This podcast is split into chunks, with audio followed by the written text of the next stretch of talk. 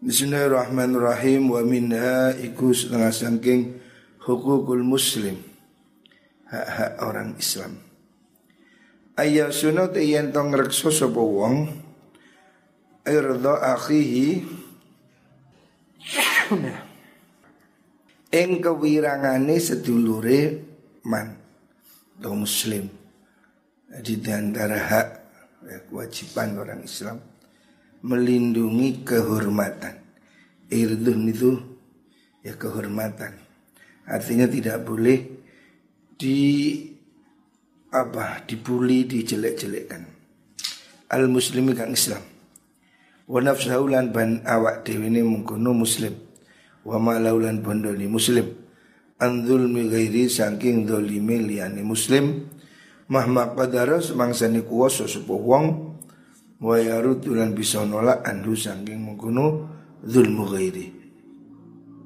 Wa yunadulu lan tegese nolak dunahu dalem ngrekso mengkono muslim. Wa yansuruhu lan nulungi hu ing mengkono muslim. Jadi di antara kewajiban sesama umat Islam harus tolong menolong, membantu, melindungi, ya, mencegah orang dianiaya. Kalau mampu. Fa inna dzalika sudene mungkun raddun niku mutu ayyasuna irda akhi ilah iku yajibu wajib alihi ing atase wong bimuqtada ukhuwatil islami kelawan patrapane keluargane agama Islam. Jadi sesuai dengan tuntutan persaudaraan Islam. Jadi kita ini harus saling melindungi walaupun beda-beda ya.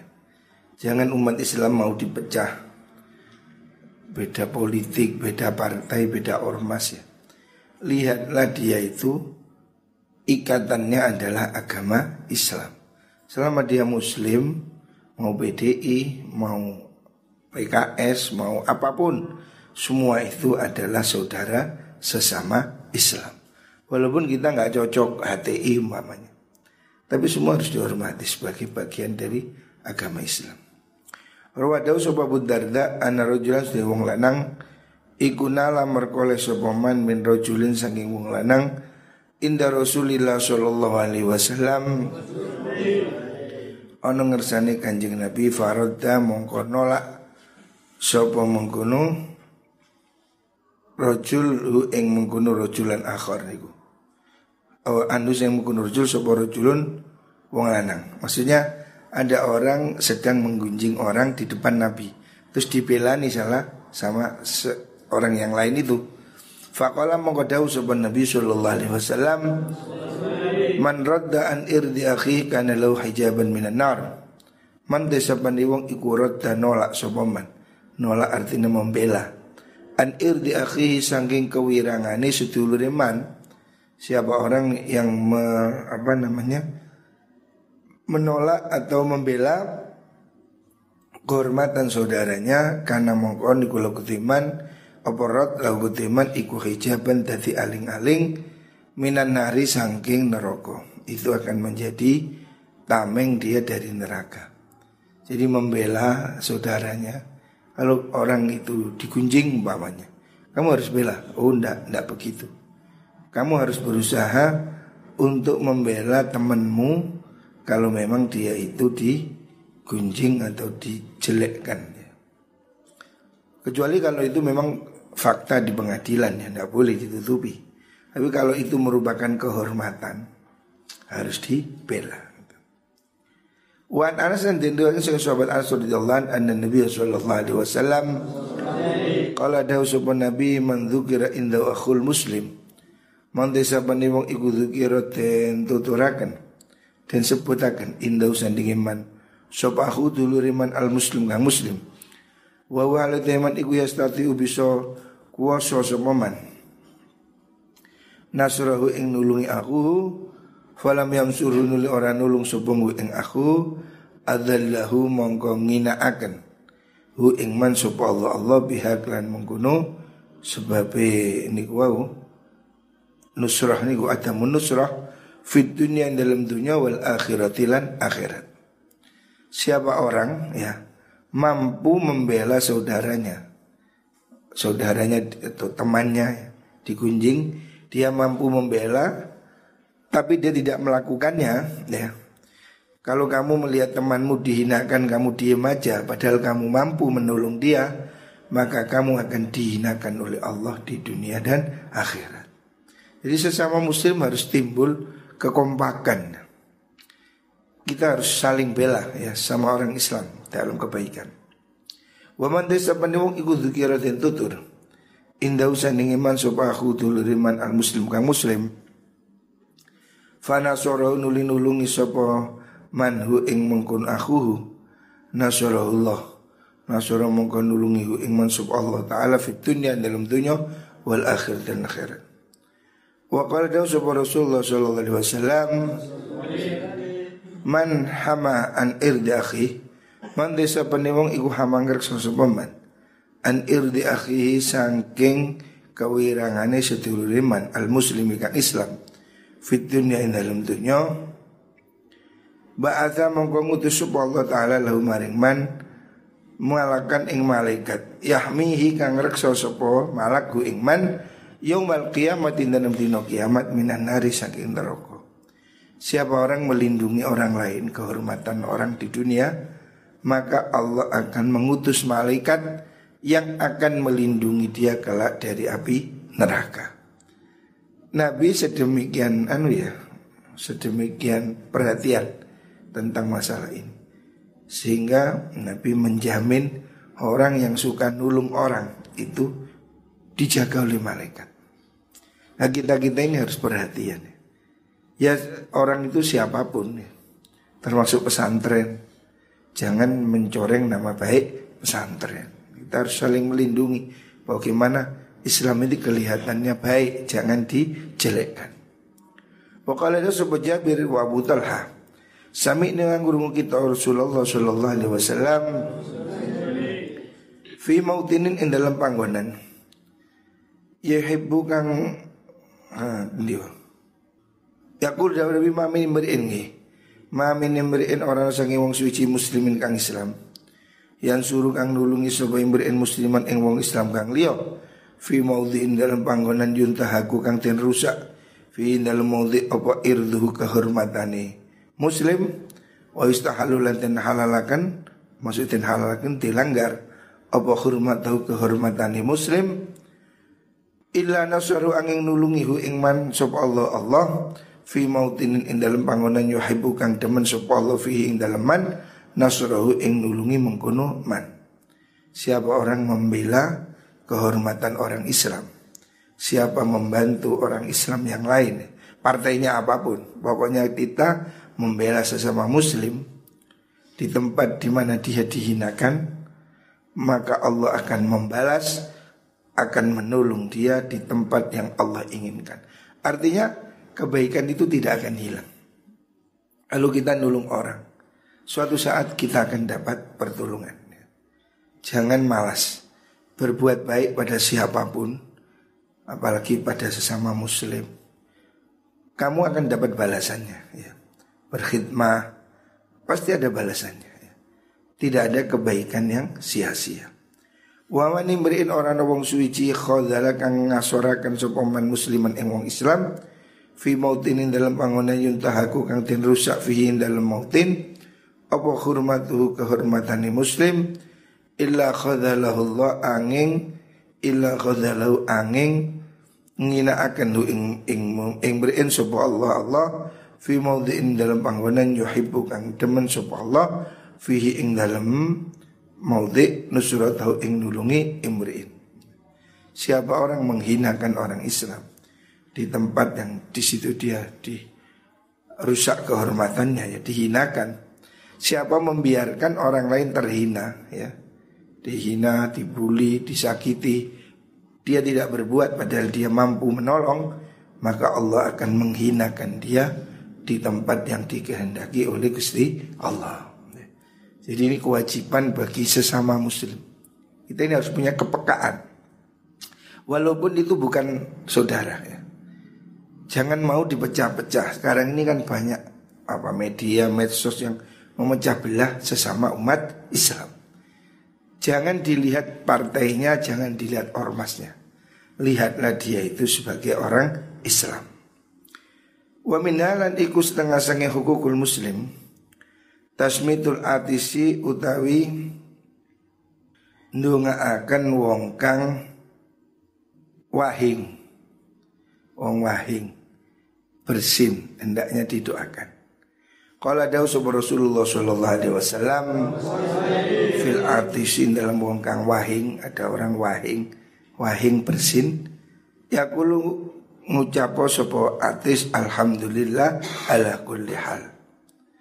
Jadi kalau kamu wahing, kalau kamu bersin itu ojo ojo nelahom.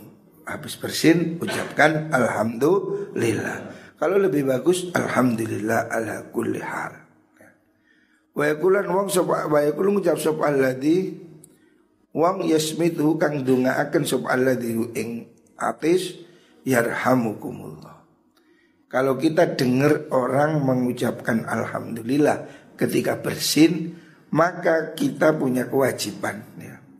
Kita dianjurkan untuk mendoakan Yarhamukumullah Yarhamukum muka melasikum insya Allah Jadi ini hubungan sesama muslim yang harus harmonis Wahing itu kan sesuatu sulit dihindari Wahing, wahing Tapi wahingnya ditutupi, ya, dibros nang uang Wahing arah kiri ditutup.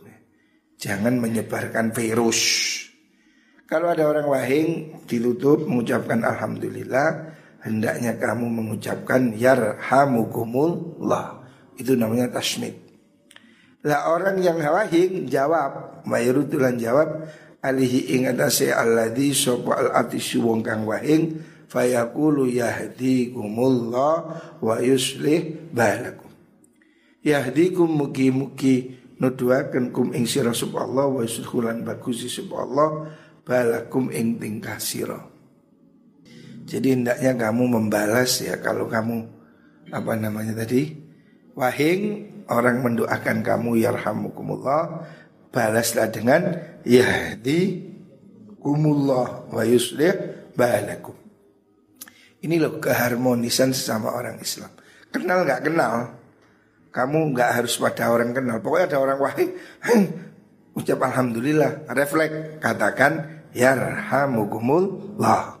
Balas dengan yahdikumullah wa yuslik balakum. Lo ini loh hubungan apa? Kerukunan umat Islam. Jadi kenal nggak kenal, Nabi menyuruh. Ya. Salam juga begitu, kenal nggak kenal, pokoknya Muslim ucapkan salam. Jadi ini ajaran kanjeng Nabi supaya kita ini saling terhubung. Manusia ini harus saling terhubung, saling tolong menolong. Hari ini gara-gara handphone ini orang jadi nggak terhubung. Terhubung dengan yang jauh, malah nggak ngereken dengan yang dekat. Saya kira wong papat lungguh, padha ngadep handphone kape. Kak nyopo, nyopo sing di Jakarta. Nah ini kesalahan handphone.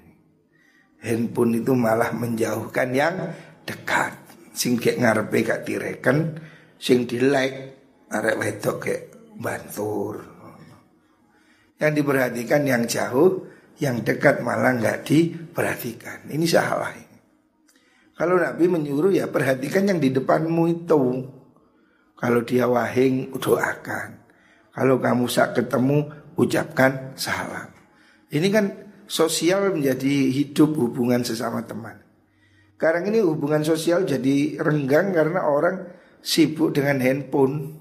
Duduk saat meja tapi yang dilihat handphone. Reuni atau atau ketemu. Tapi kabeh nyekel handphone. Ya padha ae lah ketemu tapi matane nang dindi. Kayak opo ya? Mungkin kalau reuni buat handphone. Ketemu ngomong. Ini loh namanya silaturahim. Lau ngatu-atu reuni tapi nyekel handphone. Ini apa ae chatting nang jopo rono-rono. Makin namanya penyakitnya. Namanya penyakit modern itu namanya penyakit paping pun senaping. Penyakit mabuk handphone. Ini berbahaya. Orang kalau sudah mabuk handphone itu kehilangan kepekaan sosial. Ketemu uang juga nyopong ini, mende ini susu bungkuk, ke handphone terus. Buang handphone sekali waktu harus dibuang, jangan kamu pegang terus ya. Itu penyakit. Kamu kehilangan waktu ngaji, sembahyang, ibadah. Ya kalau kamu terus pegang handphone. Yo kan ontae kon delok YouTube, yo kan ontae. Mari ngono mari YouTube ganti TikTok, yo kan ontae lucu kabeh. Nah, mari-mari. Buang, kamu harus punya kesadaran menghentikan itu. Saya kalau di kamar jam sekian sudah handphone taruh cas tidur. Bah wong nilpun, bah opo, bah wong silent sudah matikan. Saya kebangun tidur grup percakapan 600, 800, no problem. Enggak butuh kan kita. Jangan kamu setiap ting tong didelok, ting tong didelok. Waduh. Susi yo, kamu mabuk handphone, itu berbahaya. Jadi kamu harus bisa mengendalikan dirimu. Jam sekian handphone mati. Sudah, apa pun bayar orang sudah matikan. Waktunya tidur. Jam 10 mah, sudah taruh handphone. Tidur. Jangan kamu pegang. Itu kamu yang menyebabkan kamu sulit sembahyang subuh karena kamu masang charger di kamar-kamar harus dibuang gitu. Nah kok cas terus seminggu sewengi gak mati handphone. Baik di cas, baik di telo. Cas buang, letakkan, jangan jauh. Sehingga kamu nggak terus pegang handphone. Harus ada waktu handphone di cas. Ojo di cas, baik di keloni. Itu nanti perhatikan itu kamar itu charger apa kabel-kabel itu buang semua. Jadi harus ada tempat untuk ngecas handphone yang jauh. Sehingga kamu itu pedot dengan handphone. Aturan itu siapa itu? Itu kamar dhuwur barang itu. Harus disiapkan tempat ngecas yang jauh dari kepalamu. Supaya kamu itu bisa dipecah dari handphone. Karena kalau kamu charger itu ada di kepalamu, ya gak mati 24 jam. Dicas terus, delok terus, streaming terus. Itulah yang mengorbankan hidup sehingga kamu subuh nggak bisa bangun. Itu yang menyebabkan kamu selalu bangkong, subuh, gak ngaji, gak sembahyang. Ya itu penyakitnya. Yang bisa menyelesaikan ya dirimu sendiri. Caranya apa? Itu buang semua apa stok kontak kilo apa jenis.